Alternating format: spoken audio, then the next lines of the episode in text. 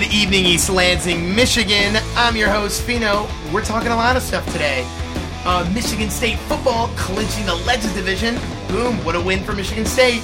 Best defense in the country. We'll debate. What about MSU soccer? Guess Ryan Keener comes on, defender. We'll talk about their big Sweet 16 matchup against Georgetown. And Dan Dickerson calls in for the Tigers. But that question of Prince Fielder, we'll debate only on the Packs. Live from Impact Studios, the only sports show from MSU campus. This is The Pact. And your host, Fino. That, that is right. Your host, Fino, alongside. Good to be with everyone here back on the Pact. Happy Monday to everyone. About 6.59 Eastern. We're early today, guys. November 25th. It's cold, snowy. East Lansing's a tundra, and I hate it. Alongside, of course, Fino, panels, Harry, Turn up. Austin, How you doing? Faith, and Lou behind What's the up, guys? Lou, your, the mustache is still looking pretty decent. Thank you. It's, It's coming in day. What is it of the mustache? Uh, 25. Wow. So obviously, No Shave November, 25th day with the mustache. There's always a day to celebrate, and it's Thanksgiving week. So, you know, our last show before Thanksgiving. So, more importantly, happy Thanksgiving to everyone here at the Pact and at Impact. It's good to be on air on 88.9 FM. As usual, hopefully we don't have any bad callers this time. Number to call in is 517-432-3893. I promise you, you can't use swear words on air. You won't be on air. It'll just be weird. You know what? At least we're making an impact on other people's lives. Right? to come on the show and actually swear in public like that, we're making an impact. We're on making- Exactly. Here more, on the more pack. haters, more haters. More haters. Well, I do like Gatorade, but not particularly Haterade. So let's go into our first discussion, guys. Michigan State football. They clinched the Legends division. They beat. Oof. That Northwestern team looked terrible. Michigan State wins. Coach T was pretty angry at halftime. Quint Kessenich, the ESPN reporter, you know, let's just say he wasn't giving any any easy questions. Now, um, can they beat Ohio State? I know they got this game with Minnesota in the in between. Something we got to talk about is first of all, Harry, what do you think about this game?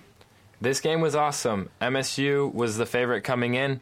It was a windy day, chilly day. A lot of the, a lot of times that makes it tough for the offense. But Connor Cook came out and performed. Langford came out and performed. 150 yards, two touchdowns. He's having a great year. Cook, I think the biggest uh, stat for him was no interceptions. I mean, that's the thing with Cook is he's not turning the ball over. That's all we need. Yep. And and I think with Michigan State is you need a game manager, and that's what Connor Cook is, guys. He's a game manager, Faith. They play well, and look, Faith, they're flying high and they're balling. So what do you think about Michigan State? Harry loves them. I love them. Love them. Can't can't do anything but love them.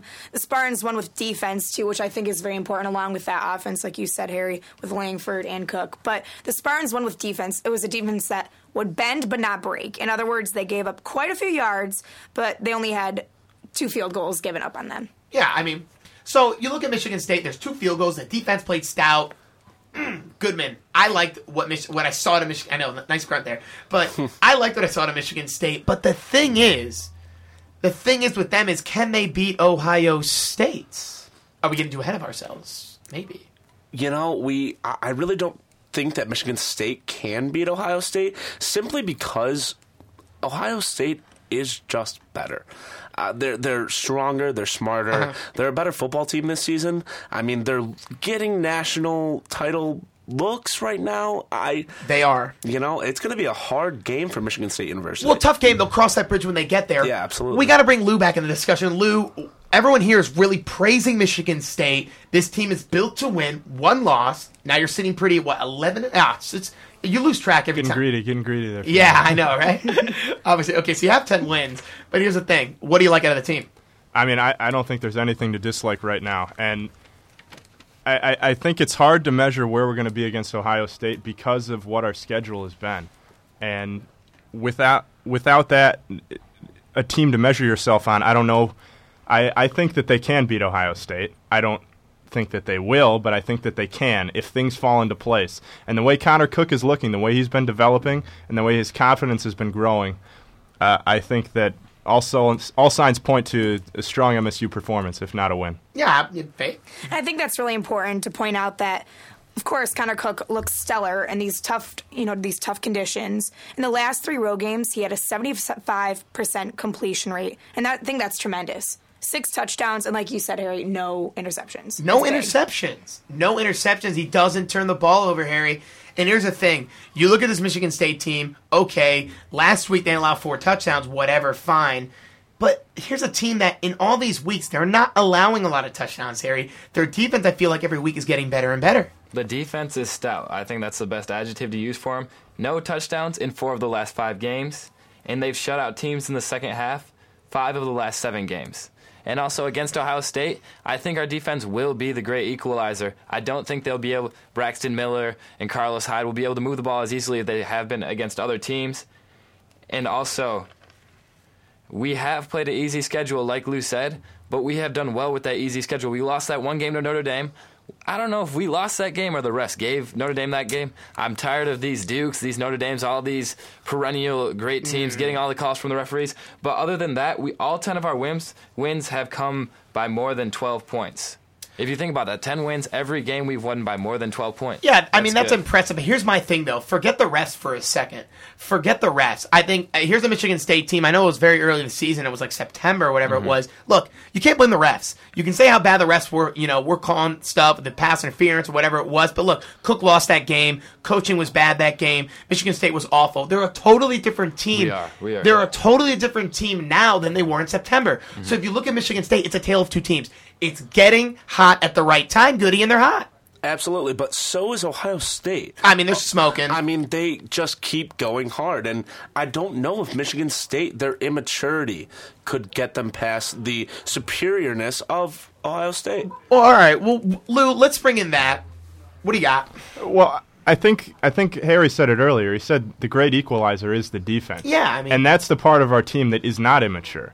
Our offense is always the question mark. That's what's going to be the question mark. And honestly, that's why I still would put my money on Ohio State because our offense is a question mark as far as maturity goes. But that defense, if they're going to show up, which they will, I can guarantee that, it's going to be a close game no matter what. And if the offense can show, it's going to be MSU. Another fact about the defense is Narduzzi does a great job of getting these guys ready to play. He really Everybody does. I mean, was, the, the guy's outstanding. Everybody was wondering how he would do against that Michigan offense who was hyped up before the game and we came out like animals. You could just see it in their eyes. They do not they do not want anybody getting any yards, getting any touchdowns. They love the challenge. So for these guys, for Calhoun, for Bullough, for Darqueze Dennard to hear everybody talk about Carlos Hyde and talk about Braxton Miller, I think they're going to come out fired up. And that just reflects on the great coaching they have. I think the off- offense benefits from the defense. You see, Langford got 150 yards for two touchdowns, and that's good bla- blocking on the line. They're mm-hmm. opening up holes for him to run through. Yeah. it's perfect. I think I think Faith makes a good point. Is look, the, if the defense plays well, the offense is going to carry that momentum to sling them forward. Look, when the defense plays poor, which they rarely don't, the offense is going to struggle to find their rhythm. But if you look at this team, they do play well. But I'm going to break the bank here a little bit. Faith kind of broke that door open. I'm just going to walk right through it. Here's the thing Jeremy Langford, for me, has been the X factor, not Connor Cook. I know there are no turnovers. People are actually catching the ball. There is still some drops, but I think it's Langford for me. He's rushing the ball. They're giving him the ball, and he's confident. And he's confident while doing it. This is why Michigan State's effective ground and pound pro offense. Absolutely. If you shut down Jeremy Langford, you're shutting down the Michigan State offense. And that is scary going against a number three Ohio State. We play Minnesota at the end of the year. It's not going to be a challenge for Michigan State. Michigan State's going to play this team. They're going to walk on them. It's going to be a myrtle. I really think I that don't they're think going it's. to Gonna, I do not think it's going to be a walk. I think Wisconsin. Uh, Wisconsin. I think Minnesota is a very good team. I think we have to give credit where credit is due. What Jerry Kill has done with that staff is outstanding. If you would sit here and tell me, Fino, you know what? They were going to win eight games this season. Potential, uh, they'll lose. So you know, if you told me Minnesota was going to go eight and four, Divisio, I told you. I don't know what you're eating, but it ain't cabbage. I'll tell you that. Eh, I know. I, I mean, I'm shocked at their record also. Eight and four. I know, and Assuming I think, they lose, they're eight and three. But I don't think that they're going to be able to walk all over Minnesota, and I don't think that they No, think they're they're, going to be able to. And I think that's why they're going to be successful, just like they were at Northwestern. People thought Northwestern was going to be a sleeper game, you know. Maybe this They team looked awful. They did, and I think it's because of that attitude that the coaching staff gets this team going like it's the last game. Every they're not thinking about Ohio State. They're yet. not. thinking about We are, but they're not. We are. They're not. They're focused on the task at hand. I think they're going to do well. I think Coach D said something, guys. Okay, we'll, we'll get Jaden on this. Coach D said something, and he said that this Minnesota game essentially could be a play into an at-large BCS bowl. It- you know, you have to be top 14 to even be considered for an at-large, and we'll have that discussion whether okay, should it be Wisconsin in the at-large? Should Michigan State lose? I don't want to get ahead of ourselves, but Harry, this Minnesota team is good. They deserve some respect, and Michigan State needs to be cognizant that this opponent can play some good football. Yes, and you talked about how it's surprising what Minnesota's record is. It's also extremely surprising what Michigan State's record is. I And they- agree. and they know that, so they come in every week to have a chip on their shoulder. But a big fact, this is a this is a historical fact. This is the first time MSU can ever go 8 and 0 in Big 10. That would be the first time ever. So this game is a huge program builder. Also, three of the last four se- seasons, we've had six Big Ten wins. So we've been here before. We do. We might have a young quarterback in Connor Cook first year as a starter, but the rest of the team has been here before. We know how to handle the situation. I mean, look, you look at the situation, it's simple. Michigan State knows how to handle themselves, but you if you really want to look at how they play, they understand their opponent. They're looking at Minnesota. They're not looking at Ohio State. That's just what Sparty does is they play good, solid football. And look, they're rock solid. They're, I mean, did you? Did anybody here expect us to put up forty-one points against Nebraska? uh, no, but I didn't expect them to allow 28. Uh, You could spin it that way. yeah, you could, but you have to look at it from. I mean, I guess we're trying to look at it from the benefit of Michigan State. From what I was saying was we were going to walk on Minnesota. I still, I'm going to back myself on that. You know, we're, we put up 41 points against a, against a great Nebraska team. We can put up a lot of points against a really strong Minnesota team. Let me I mean, let me ask you off the record, and this is just for you. What do you think the final score of the game's in there? I mean, I don't. I'm not. I mean, I'm putting you on the spot completely on air. I mean, right now I have it written in as Okay. 38 to 17. All right, so but you said they're a 14 and a half point favorite. Right. Do you think Michigan State covers? Yes. Okay, that's fair because I do too. Yep. I just don't think it's going to be a blowout. But Shark's like, oh my god, two touchdowns, a blowout. It's like, all right, Shark. But Divizio, what do you got on that one?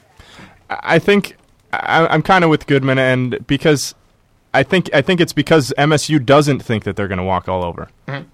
Goodman thinks that they will. Yeah. I, I tend to agree with him, but I think it's that mentality, like I said, that they're going to have a tough go. They're going to have a rough and tough game, and, and Minnesota's not going to give them an inch. And I think that's why they'll be able to walk over them. Look, yeah, I, I understand that Minnesota's going to play really tough though. But look, I just want to spin it to the side here. First of all, what about Michigan State special teams? How great has Michigan State special teams been? You know, I think one thing that the defense doesn't get credit for is how well Mike Sadler has been playing. Mike Sadler has been an exceptional punter of late. Okay, actually this whole season. And the way he's been turning the field up for Michigan State, he puts their offense, and I meant the other team's offense, in an impossible situation. And then you look at what Mike Sadler does, it's exceptional, and he can't go under the fact. Before I get to Harry, I have to rant because Mike Sadler is not, I repeat, not a top three finalist for the Ray Guy Award, which is top punter in the country, and he's not a finalist. Sadler went over to Twitter and he said, quote, Call it what you want, but at the end of the day, playing in Pasadena easily trumps any individual award! Exclamation point. End quote. Happened in the past hour. So here's someone that's not bitter, but he's like, you know what? Let's take the high road on this because guess what? There's nothing better than playing for the granddaddy of them all, and that's Pasadena. Yep, and the reason Sadler is so good is because he's had so much practice in the past couple years. Yeah, last right. year, last year he was punting so many times a game because our our offense wasn't great. It's getting slammed. But another Hashtag aspect of Andrew it- Maxwell. Yeah, another aspect, uh, another aspect of the special teams is our kicker Michael Gleekar, a freshman. He's 12 for 13 on field goals for the year. Yeah. and that's great. A lot of those, a lot of those field goals are in the wind, outdoor venues. We're not playing in warm climates. We're playing in a cold climate, so that's great for a freshman kicker to go out and do that. Geiger. Yeah, that's the thing. I think special teams here is the unsung hero of Michigan State. The offense gets a lot of criticism. Defense is, oh my god, they're the best. But what about special teams? I mean, our special team or Michigan State's special teams play in the elements. They're used to playing in the elements. They we're we are in Michigan. All right, we are based in the Pure Michigan. basement of Holden, pure Michigan. The Michigan State University football team is going to always be prepared for Yeah. the worst when it comes to something coming down right over you. I agree. I think Michigan State's going to always have themselves prepared. I forget who, what pack panelist said it. It was like, Coach uh, Narduzzi, I think it was Harry. Coach Narduzzi always has the guys ready to play. Pat Narduzzi is an exceptional defensive coordinator.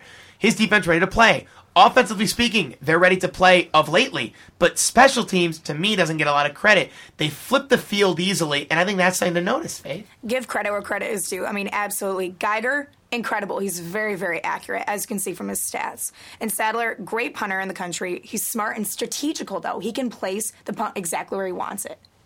I agree. I mean, the only thing with Geiger where you could pick like a little bone on would be okay, he's missed two extra points. One was blocked, I think, last week or whatever it was, and then one he just shanked. So he's missed two extra points, but then field goal, he's had 13 attempts, he's made 12 of them, okay? And I look at that, and that's a very solid percentage. He's three for three inside 20 to 29, he's three for four, and here's my stat that I love clutch kicks from 40 to 49 yards, tough kicks. Goodman mentioned it, being in the elements, he's six for six. He hasn't missed a big kick, and I think that's something for Michigan State that's huge. And when Kevin Muma will fill in, he's the kickoff guy. Mm-hmm. He'll fill in. He's four for six. He's only you know three for four inside twenties, stuff like that. So he's been solid. But I think Geiger plus forty has been solid. Now no one has. They have not attempted a kick inside 50 yards, so you can go figure that something outside or in or outside of 50 yards is going to be maybe a fake or something like that. And then that factors into the special teams, the fake punts. I think that's something Mark Dantonio knows. To have the ability to call this fake punt or whatnot, I think is exceptional. And you can't get over the fact. And not even to mention that how bad the clock management was in that second, in that first half. Coach Dantonio was pissed, and he had every right to be, because it was absolutely awful. I couldn't. He didn't want to ask any. He didn't want to answer any questions. Rather, at the end of that, at the end of that half, how could you? They squandered like half a minute doing nothing in the middle of the field, doing absolutely nothing when they could have pushed the ball and give this guy another kick. I think those are the points against Ohio State, a team that you have to execute against. Northwestern is terrible. They haven't won a game since they were 4 0, college game day. Oh my God. Wow. Cats. No, you're bad. You're bad. I'm, I'm sorry, they're bad. It's a bad athletic program and a team that needs to go after them. Michigan State did. Enough of the cookie cutter games. Fino's ranting. I mean, that's going to completely replicate into this Ohio State game. You have to understand, we're not playing elite teams yet. Ohio State is a very elite team. They're They good. scary. They're scary for us. You know, uh, for any person How s- watching college football, I would be afraid of Ohio State. I agree. Ohio State's a dominant team, but let's not forget, people, that last year, Michigan State, had a competent offense, if that offense could someone had a pulse, they beat Ohio State in, Mich- in, in East Lansing. Here's a team that could have won, Lou. They could have won against Ohio State at home. I understand it's a different team this year. Whatever, whatever, whatever. Fine. But the point is, look, Ohio State's a good team. You can't overlook it, but this is a team that's going to go on all, all octane, on all cylinders, and bring it. Absolutely, and you cannot make any mistakes. No mistakes against a team Not like that. one mistake. And I, I think that maybe getting these mistakes out of the way, like the poor clock management in the first half, Get it out of against a team like Northwestern, I think that might be a good thing, so that you see how Dantonio reacts. The team knows what's going on. They know that they made that mistake, and they know that that's never going to happen again. And I think they know that they're going to have to be uh, mistake free because that's the only way that you're going to beat an undefeated team.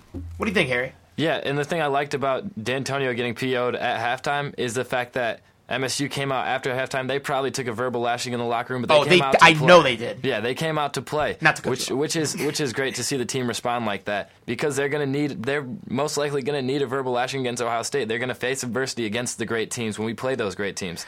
look, Urban Meyer will always have his troops ready to play. I understand we're getting ahead of ourselves. We have next week's show. We can talk about the mm-hmm. red all we want because you know Michigan's going to absolutely trounced. Okay, against Ohio State, they're going to lose at least by 28 points. But forget the team in maize and blue. The point I'm trying to say is Ohio State will click on all cylinders. No matter what, they're going to click on all cylinders and they're going to friggin' bring it. They are going to absolutely bring it. So you, if you're Michigan State, you have to realize, look what your mo is. It's pro style. It's not gimmicky. Braxton Miller, run this, run that. Carlos Hyde, Jeremy Langford, hand off the ball and play some good football. Smash mouth. So I want to throw the question back at you. Okay.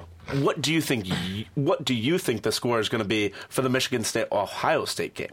What do I think the score is going to be? Michigan State, Ohio State, Let's or it, Michigan? Fino. oh, Michigan, Ohio State. No, no, no. Michigan State Ohio State. Oh, if we're really getting, I really want to see what what they do against Minnesota. I, I think it's going to be a close game, but I think it's going to be high scoring. I really do. I, I don't think it's going to be that low scoring. I could see a 31-24 game. Something like that. I think it can be either Ohio State winning or Michigan State winning. I haven't officially decided. I'm leaning towards Ohio State, but I really want to see how Michigan State produces against uh, Minnesota. But I really think Sparty can win the game. I really do.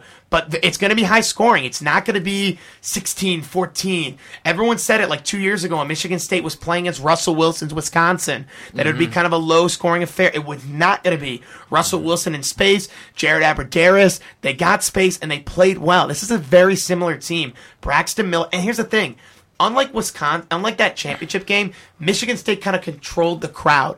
Ohio State travels way better than Michigan State. And that's not a knock on Michigan State. They're just they have more alumni and they have a stadium that they pack the barn 109,000 every week. We just don't have that those facilities. I'm just calling it as it is. Michigan State got allotted I think 27,000 tickets. That's a ton. You bet your life this far the bleeding green and white faithful will be there. I think it's a tough game. We'll cross that bridge when we get there, but it's indoors. It's not outdoors. It's indoors. That could swing any way. There's no weather in there. Mm-hmm. So that's the thing. There's no weather at all for me. I mean, I don't know what you think the score is going to be, Lou. I think it's going to be like one of those things. We, we got time to talk about it, but here's a team that won the Leaders Division. Here's a team that won the Legends Division. It's going to be two great games. Michigan State's coming the most successful senior class in Michigan State history.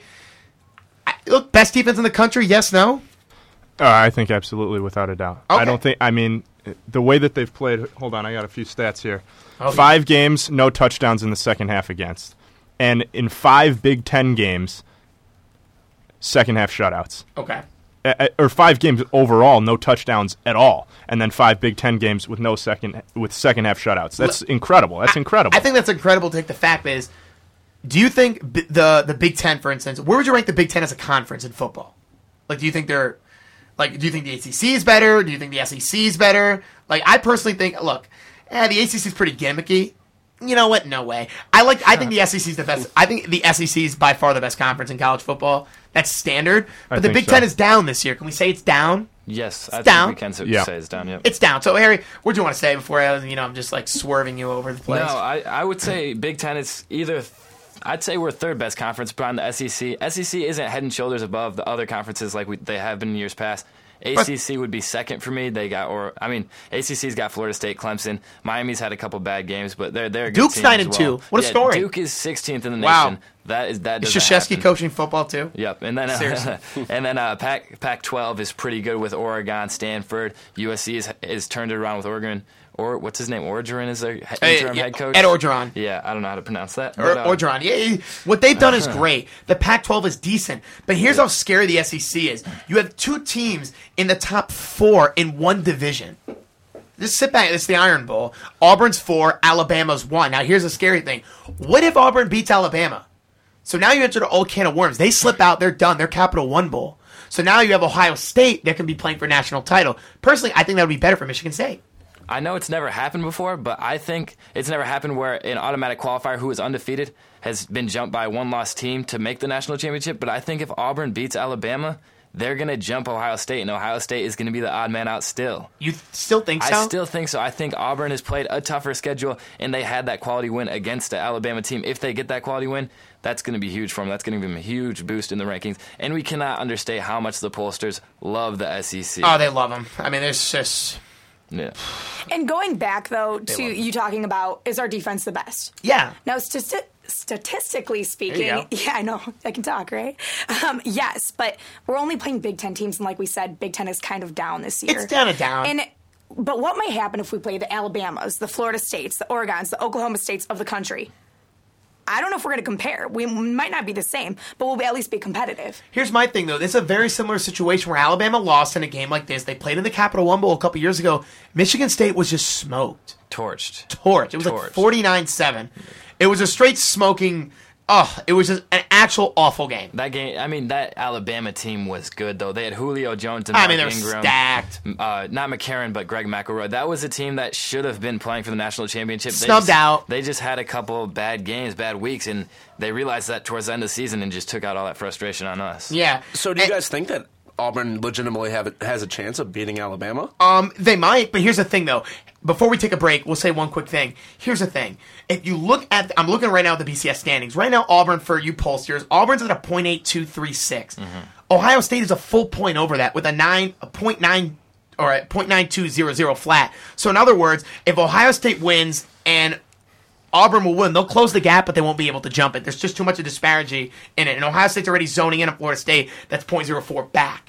So I don't think they'll play the jump, but we'll take this. How about this? We'll take a quick break. We got Ryan Keener here in studio. We got a lot to talk about MSU soccer, Sweet 16. We're going to hope they can beat Georgetown because Louisville, eh, sorry, you Cardinals, you lost. And Michigan State looked real good. We'll talk about it when we're back on the pack, only on 88.9 FM. You're listening to Impact Exposure.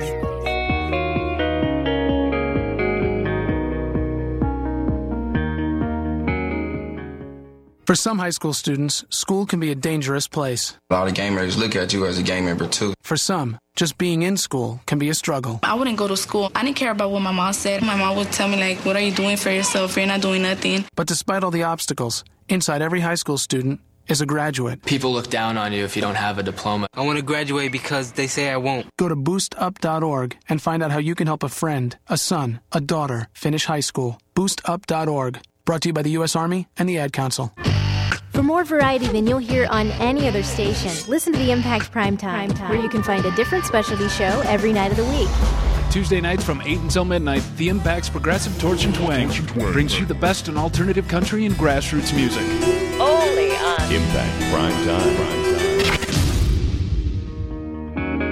Now back to Impact Exposure. That is right. We're back here on the Pact, along with Fino, the host, Harry, Austin, Faith, and Lou behind the glass, producing slash panelists. But I love when we have in studio guests. Our last in studio guest was Brett Darnell, the hockey team. We're blessed enough to have Ryan Keener in here talking a little MSU soccer. Ryan, good to have you on the show. Thanks, thanks for having me, guys. Oh, dude, it's a blast. welcome, welcome aboard.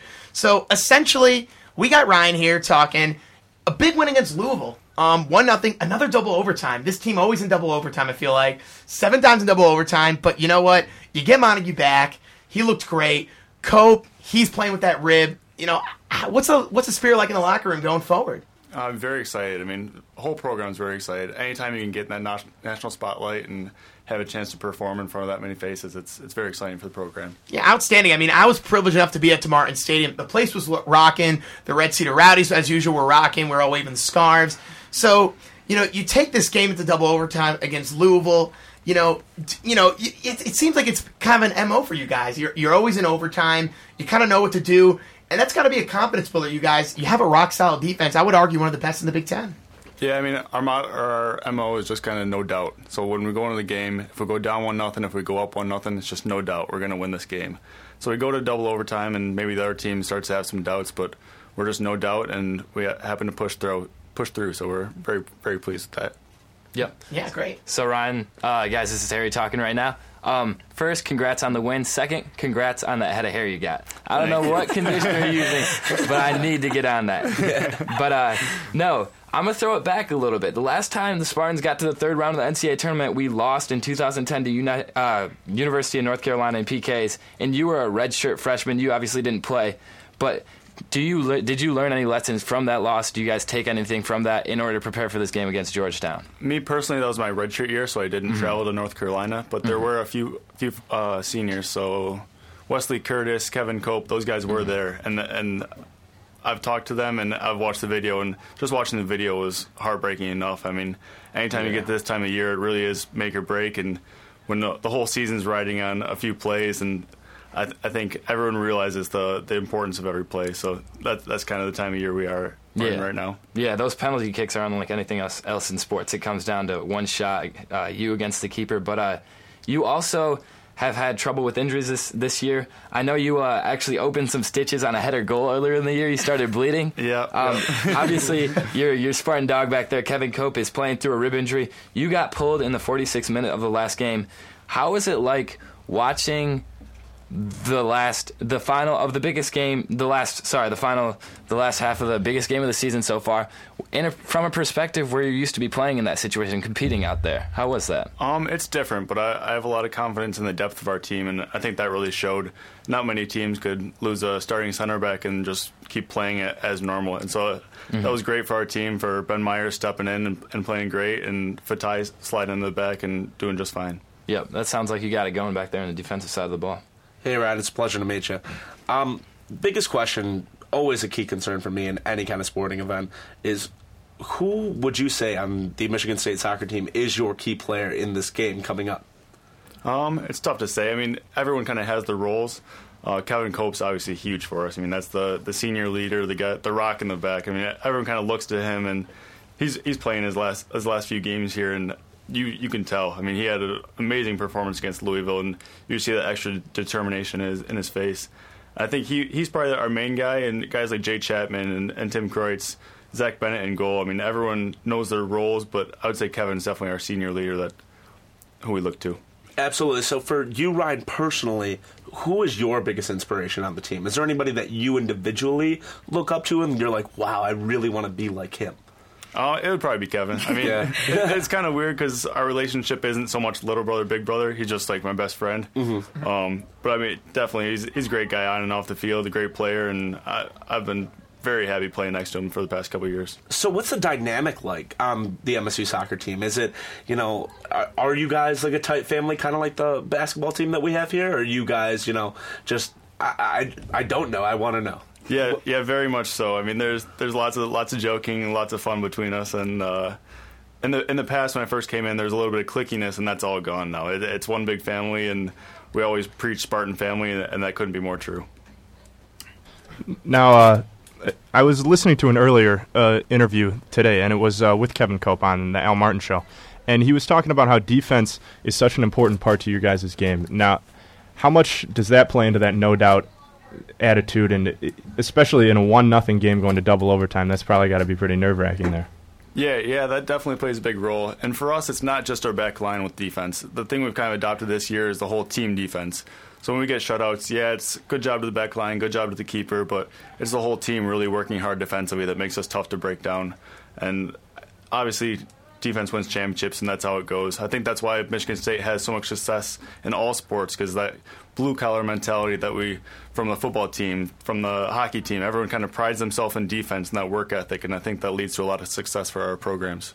Now, also with that double overtime game, how much do you think the weather played into the fact that obviously Louisville they're not accustomed to such harsh conditions and playing two overtimes? That's that's a long time on the field in the cold like that. Yeah, I mean, it's very possible. Since we have two guys from Texas, but other than that, it's all Midwest, all Michigan guys. So we grew up in this, and it's no one likes playing in 20 degree weather. But if there's anyone that's a little bit used to it, it'd be our team. So I like our chances when we face some adversity. So I'm Faith. Nice to meet you. Nice to meet and congratulations on your last win. That was huge. Thank you. I know uh, Lou touched on it a little bit about like the conditions of the plane because I used to play soccer. I know like when wind comes into play, very very difficult. What do you do? Um, that come back, comes back to the no doubt. 'Cause, I mean, you gotta you gotta remember that both teams are playing those conditions. It's sometimes it hurts one style of play more than another, but in the end, we are both playing out there. And in the stat sheet, it's not going to say, "Oh, the wind was Mhm, tough." That's why they scored. So you just got to make that a non-factor and, and push through that. And is it more important to play ground balls at that point or? Um, with the wind, definitely, because it's obviously uh, flying around a lot. But the, the odd conditions on Sunday was the frozen ground, so that kind of led to a, a different condition that no one was really used to. Kind of a, a hard surface that still had some skip to it, but we found a way to work it out. Obviously. Well, uh, you know, Ryan, you mentioned how great you know Zach Bennett has been in goal. I mean, here's a guy that's a sophomore. He steps up. He's having, I would say, a career year for this kid. I mean, he's playing outstanding. So maybe you want to touch up for the listeners how huge. I mean, you mentioned your backline, that no doubt mentality, but how big is you know Zach Bennett been in goal for you guys? He's been huge. I mean, all you want on your goalkeeper is just to make those saves that you just when when a shot goes back, you don't have to go chase after it. You know, you just have that confidence in him that he will hold it he will come out for it. And he's been rock solid in his decision making all year. And I, I really wish he got some more recognition because he's had a, a great year and really deserves some. I mean, we're giving him love here on the pack because let's be honest, that Louisville game, we mentioned the conditions. It's cold, it's windy. He's, you know, he's dealing some very tough balls out there. He's controlling the ball well. This is a kid with 12 shutouts, a 13-5 and 3 season, a .67 goals against average. This guy's got 112 saves. He's not getting enough love. This kid's a sophomore. He's only going to get better. I mean, it's outstanding. So here's a guy that you have to give credit to, and I think, I think with Michigan State is if, if I'm another team looking at your film, I'm saying, okay, here's a team that when they can get you know, counterattack and they can get into that final third, they're going to score goals and they're going to finish. But this back line is rock solid. You got a goalkeeper that's young, that's playing very well, led by you said you know yourself and Kevin and and all these guys, and they're playing hurt. I think that's something that's got to be inspirational as well. Yeah, I mean, we're very excited about where we're at right now, and we just want to keep it going. Yeah, I mean, keep it going. So you got Georgetown December 1st at 1. You travel to D.C. What have you guys done in preparation for this Georgetown club? They're very good. You know that. You know, they beat an Old Dominion team that thrashed Drexel. They beat them 3 nothing. So what have you guys done to just kind of, you know, look out and see what you got on this Georgetown team? Um, I mean, when we go into any game, we we make it more about ourselves than about them. Eventually, we'll talk about their players and what they're good at. They're a very well coached team, and we, we respect their program a lot. But in the end, we, we really care about our program and how can we get better on our last performance. And we, we feel that if we bring our A game and if we improve on what we need to, then we have a good chance in any game. I mean, absolutely. And you mentioned, you know, yeah, training is all about yourselves and, you know, just training well, having a good, you know, week at practice. But, you know, so the listeners know, Georgetown has a very good forward front. They're very good. They got great midfielders. They have great strikers. That's going to be a task defensively. But I think if, if there's a team to handle that, it's Michigan State that's tamed teams. You guys haven't allowed more than two goals in a game all season.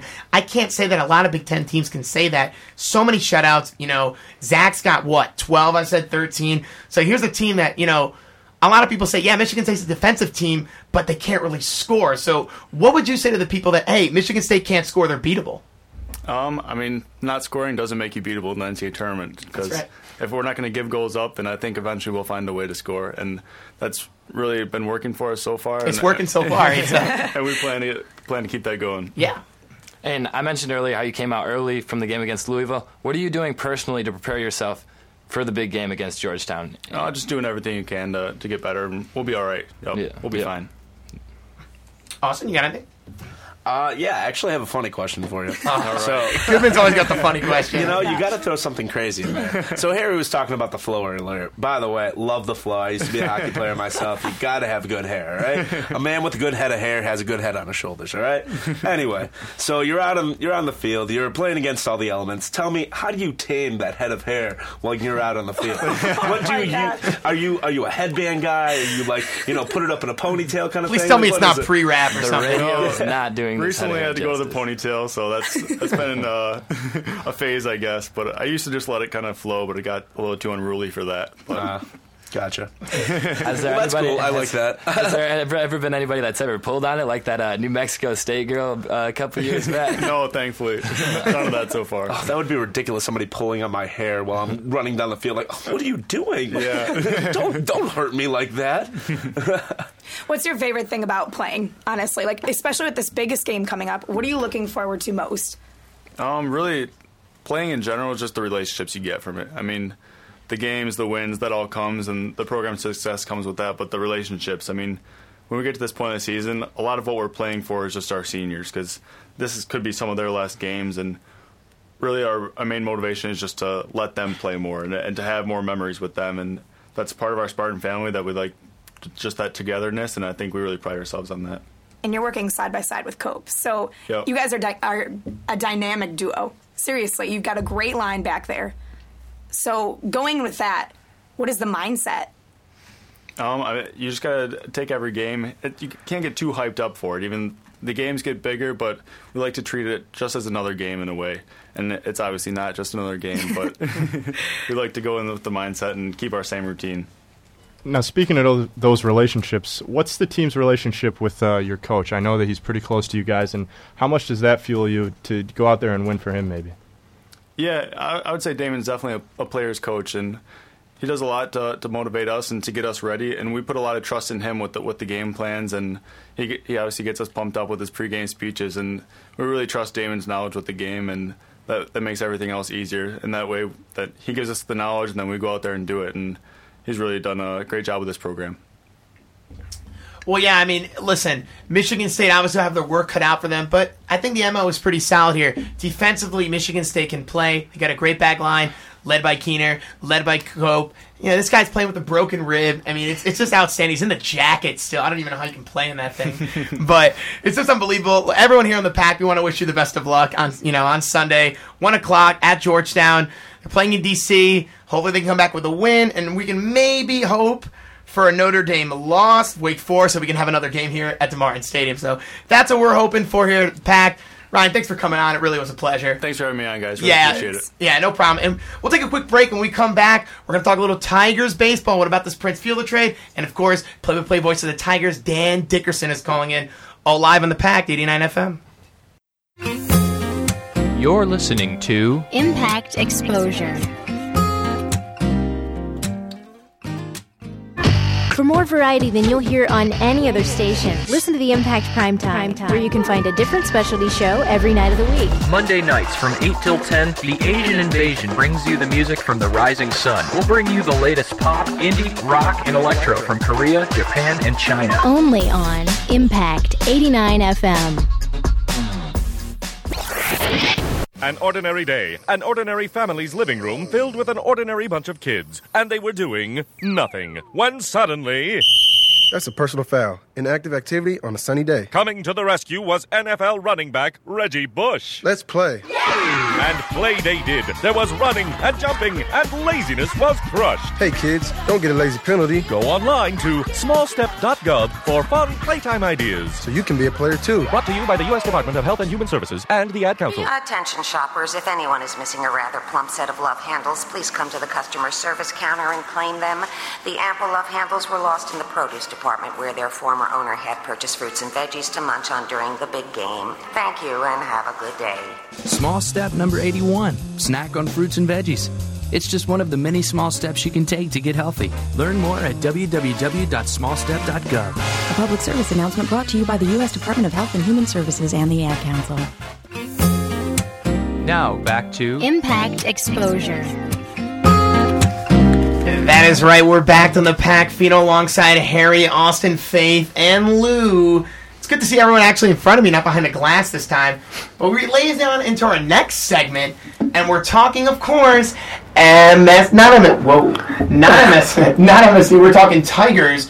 Big thing is we have some special guest. It is the play-by-play voice of the Tigers. It's Dan Dickerson, and we welcome him to the show now. You're live on the show, Dan. Welcome to the Pack. Good to be on with you guys. Uh, thanks, Dan. Good to take some of your time uh, to spend it with us. But um, first of all, welcome. And uh, moreover, we kind of just wanted to talk about this big blockbuster deal that went down that really shocked a lot of people. Was the Tigers trading their star first baseman Prince Fielder and dealing him for a great second baseman in Ian Kinsler? Kind of maybe want to tell the listeners how really that kind of happened almost.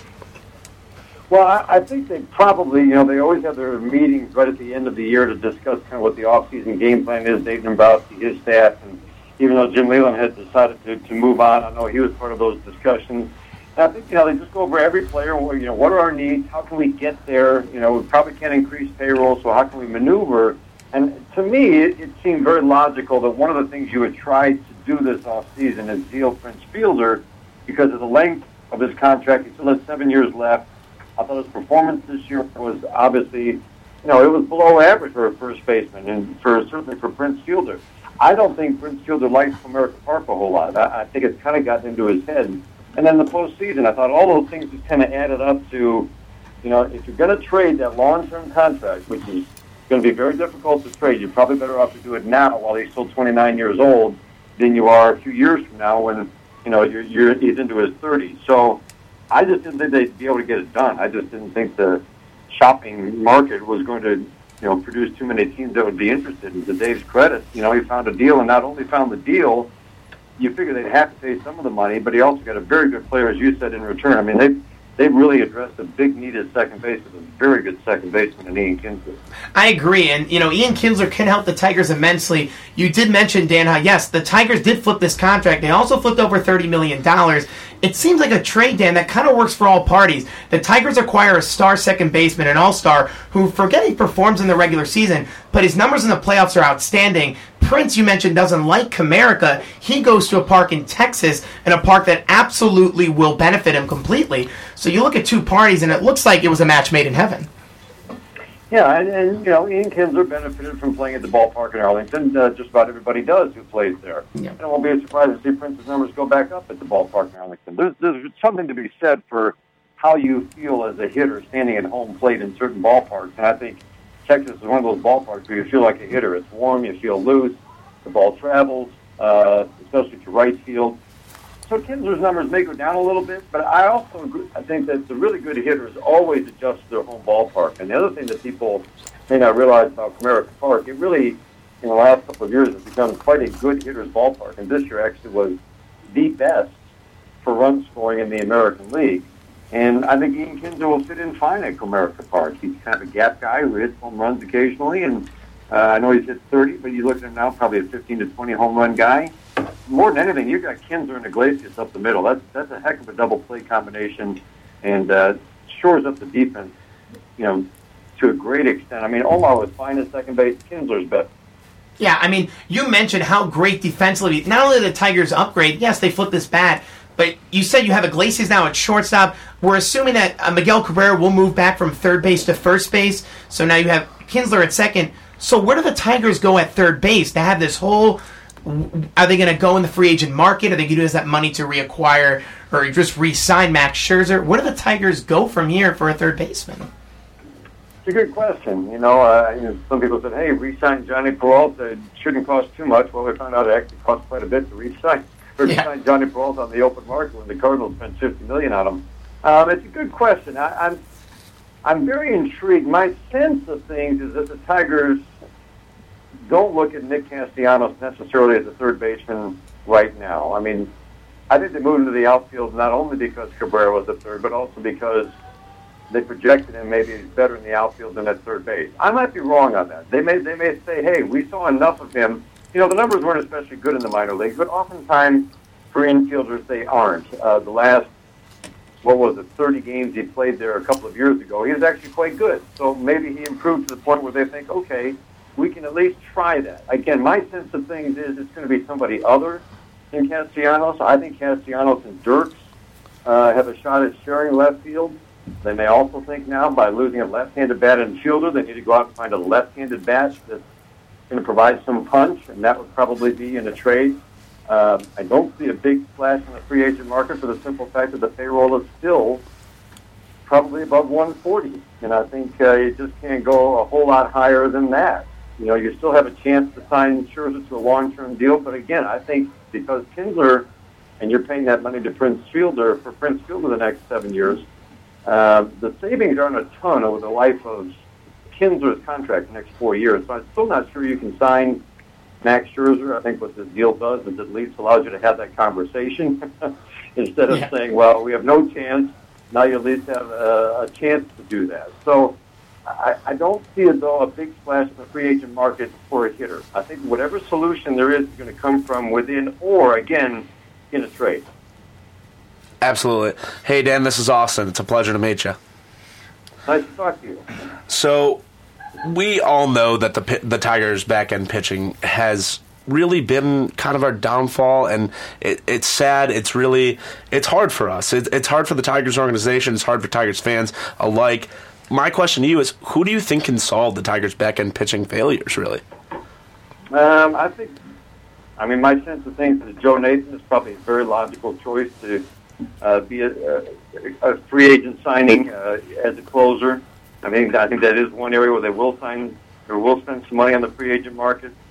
Uh, I hear Brian Wilson's name kicked around, which I find intriguing. He did come back from Tommy John rather strong, uh, rather unique personality, but if they're convinced he can do the job, uh, I've heard nothing but good things about him as a teammate, as, as unique a personality as he, you know, as he appears to be on TV. Uh, I've heard good things about him.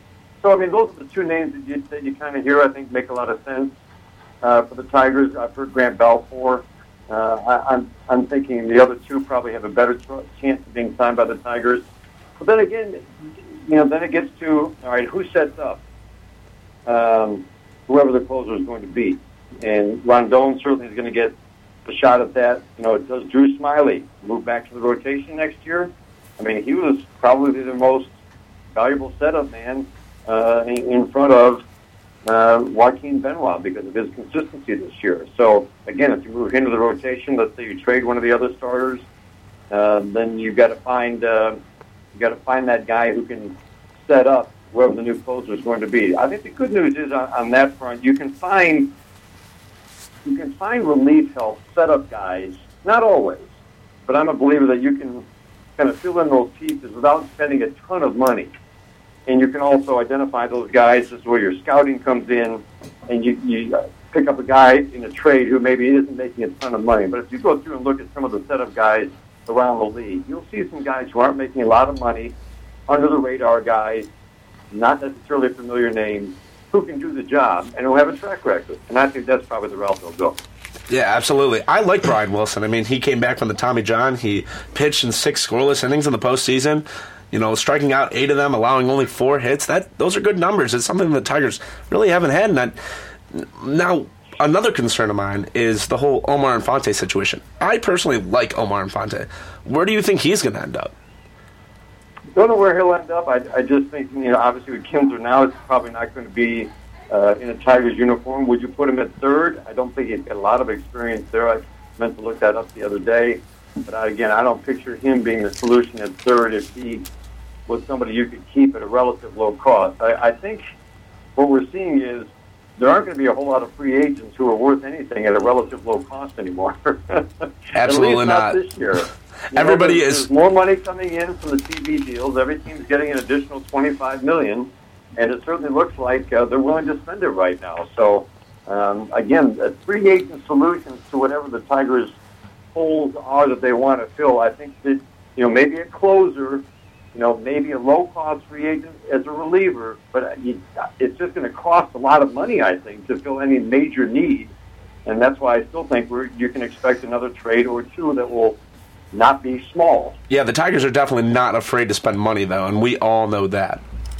Right, right. But I just think they've maxed up against it. You know, even with the payroll they're losing uh, in terms of the people who won't be back, arbitration is going to eat up a lot of that, as well as the raises that are due to some of the other guys who are here. So that's why you know the, the payroll is going to be bumping up 140 to 145 already.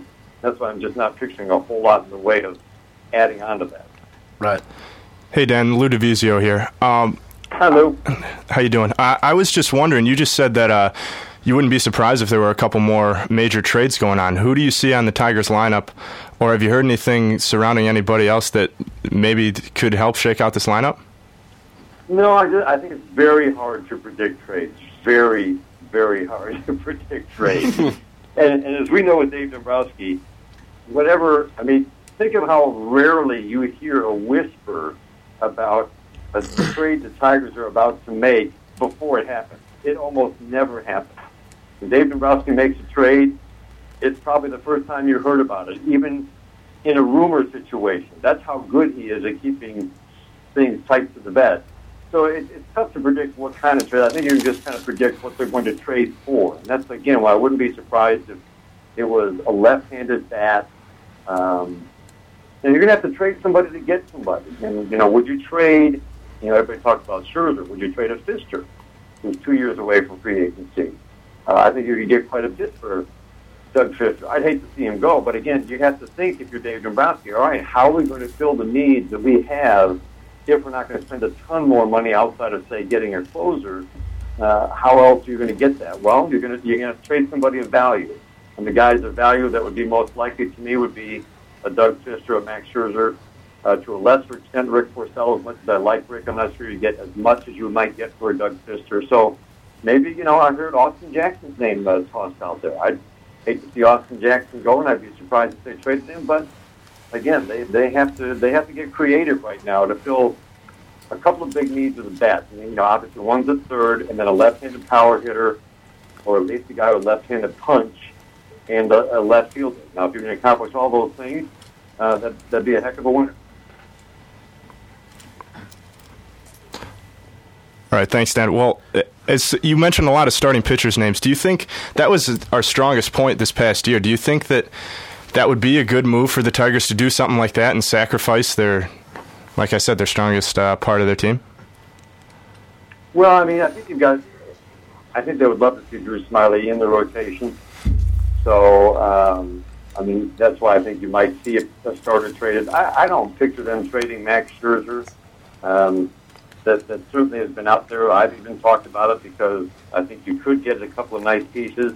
But if you want to win a World Series now, this is a team that's built to win the World Series now. Your best chance is to keep Max Scherzer, let him go if you can't sign him, and get the draft pick for him. Um, I don't think there's any question about that.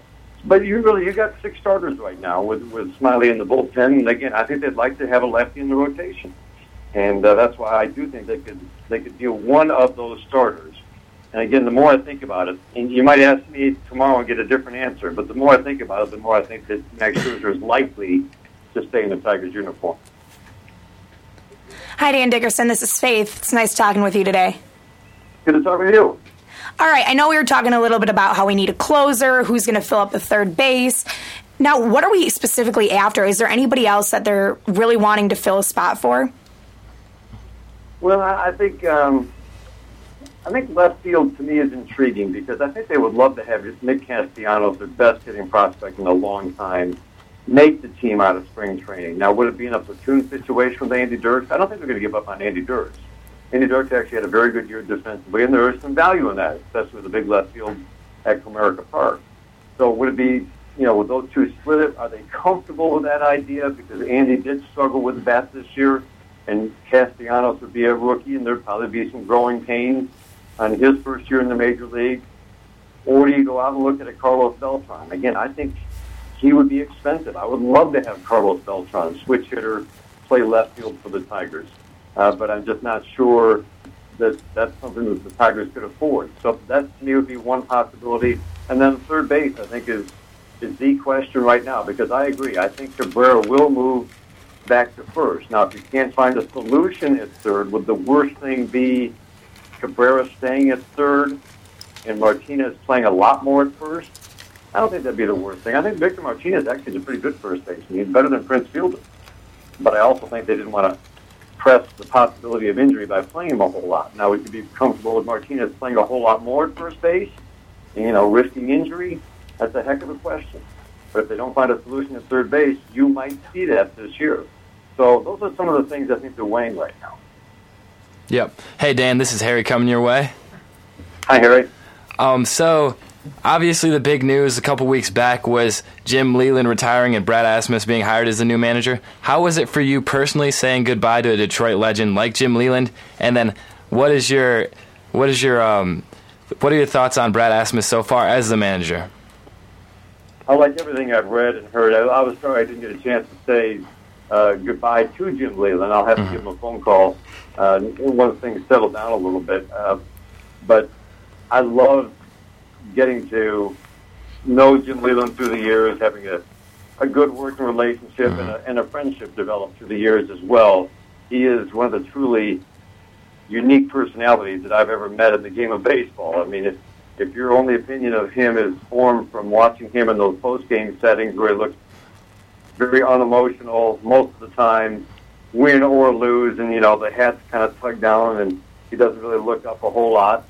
Uh, that's not the Jim Leyland that I saw every day. This guy's got a tremendous sense of humor and one of the best storytellers you're ever going to hear.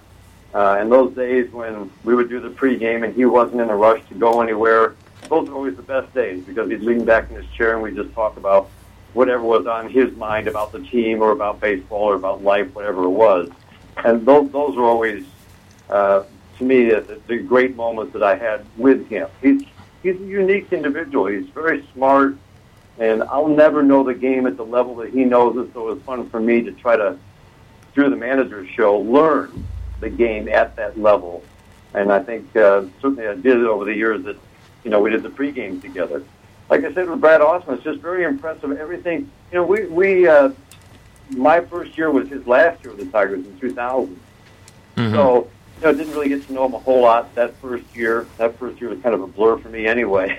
but I couldn't be more impressed with what people are saying about him. I mean, here's a guy who, you know, that everybody says can relate to all different types of personalities. I think that is such a big part of the whole job of managing, that ability to communicate. If you read what players want out of a manager, they want that, I think, first and foremost, that ability to communicate. They want the, the smarts. But let's face it, almost anybody who's going to be hired as a major league manager has the smarts to manage in game. I know mm-hmm. people will second guess just about any manager, even the very best get second guessed.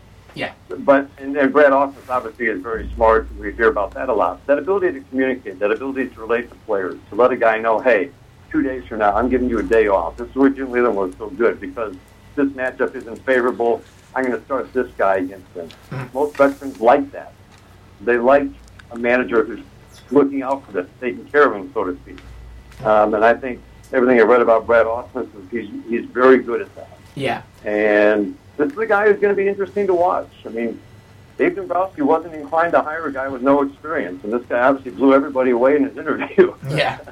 Well, and uh, I can't wait. I can't wait to see how he how he runs things. He's already called. He said just about everybody on the team to, you know, basically say hello and introduce himself over the phone if they didn't know each other, and uh, that impressed me. And um, I get to do the manager show with him, and I don't think that'll be a there'll ever be a dull day doing that. Yeah, it will definitely. Well, Dan, we're everyone here at Michigan State is extremely excited for the Tigers season. They acquire talent. They bring in a new manager with no experience.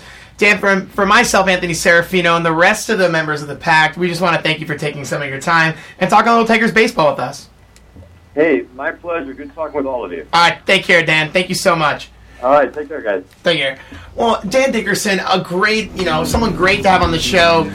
Unfortunately, we wish we can wrap it a little up. We got a lot to talk about. Next week, we'll be previewing Big Ten ACC Challenge, previewing that Big Ten championship game for Michigan State. We got a lot to talk about. Michigan State basketball. Sorry, we'll give you some love. Anyway, Faith is trying to mouth me something. I just don't know. I just don't know what she's saying. Al Martin's oh, coming on oh, next week. That's right. There you go. So for myself, Fino, Faith, Harry, Austin, and Lou. Everyone here in the pack, enjoy your Monday. I personally love it. And most importantly, have a happy Thanksgiving. Don't eat too much turkey. Let's see if the Lions can get a win against the Packers. I'm picking Lions. That's our feet on the pack. We'll take you early on 88.9 FM every Mondays from 7 p.m. to 8.